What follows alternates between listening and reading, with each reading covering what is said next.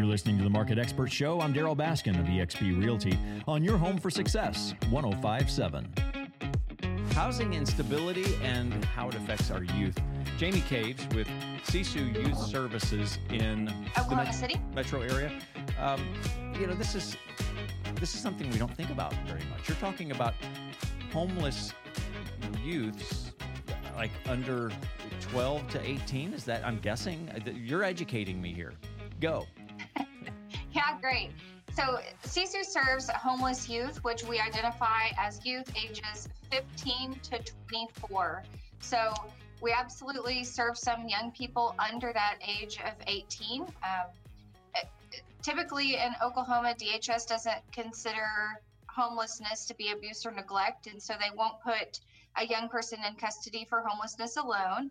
And so, if a young person finds themselves kicked out of their house or just not having a house to go to, maybe the family is homeless, they can't really access adult shelters. They can't rent an apartment. They can't rent a hotel room. And so they really have very limited resources. So it's so important that shelters like Youth Services exist to fill in that gap for these young people. And then, of course, we also serve those just barely over 18 as well. As we know, many of those people are still very vulnerable to exploitation and trafficking, and we want to make sure that they have services that are tailored specifically to young people since their barriers and their needs are so different.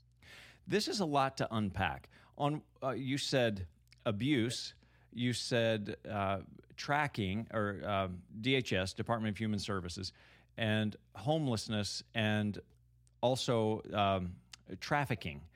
And I think each one of those could be like a 30 minute, one hour conversation.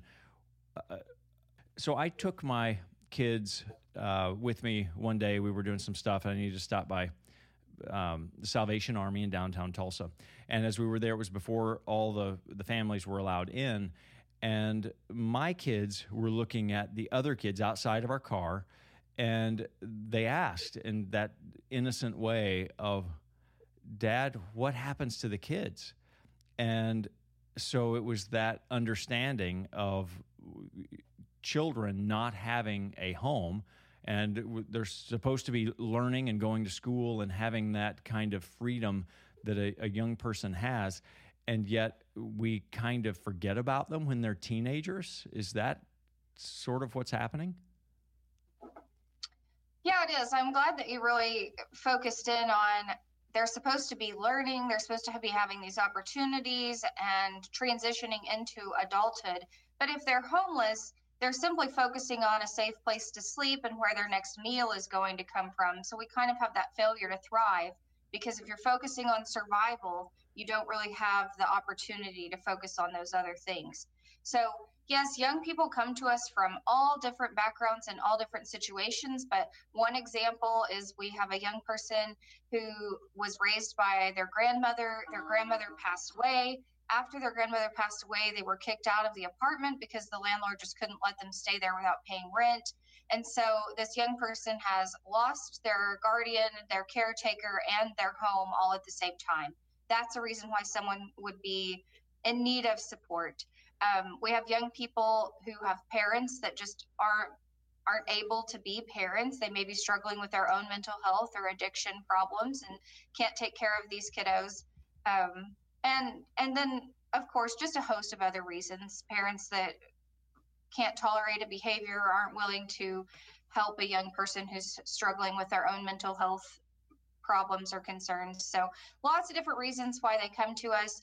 The idea is that they can get that shelter and support and have their basic needs met. And after we get them stable then we can help them focus on those things that you were talking about, like getting them enrolled back in school, helping them write a resume, get employment, and all the skills that they're going to need so that they can move into stable housing. What is your success rate? Tell us some some happy stories. we have lots of happy stories. One of my favorite stories is a young person whose mother was struggling with addiction and they were living in an apartment, but mom just didn't come home for several days. And after the food ran out and there was no more money and the hotel couldn't keep letting them stay, they showed up at Sisu and really um, obviously that's a really traumatic and emotional time, but they were able to get back into school after a few weeks.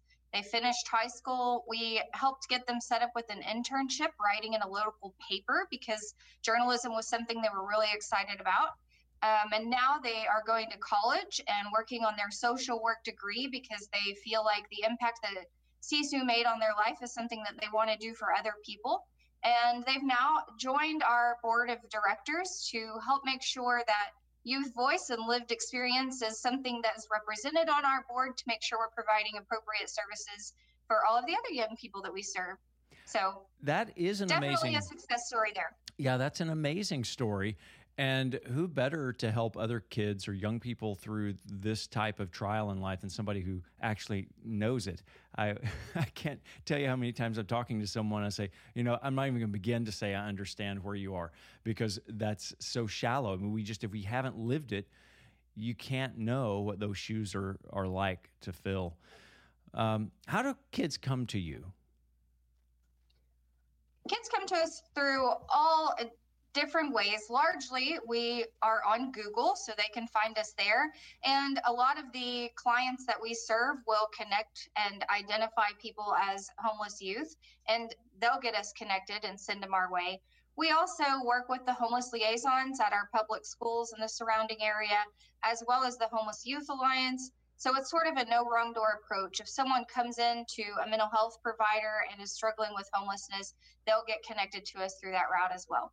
Well, connections is really what it sounds like it's all about. You you talk about that success story, uh, the young person's success story now on the board uh, with the journalism connection. I mean, you don't that doesn't just land in your lap every day, and yet you have the resources to connect them to people who can um, really help them shine and develop those skills and talents to be a real value, um, uh, succeed for themselves, and become a, a great value for us all in society.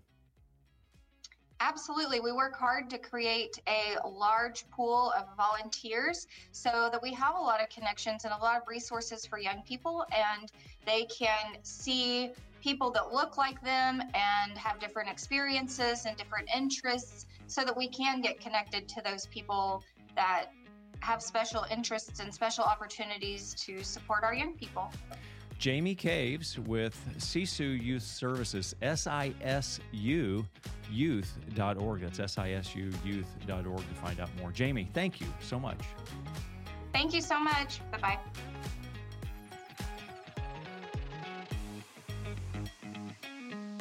You're listening to the Market Expert Show with eXp Realty. I'm Darryl Baskin.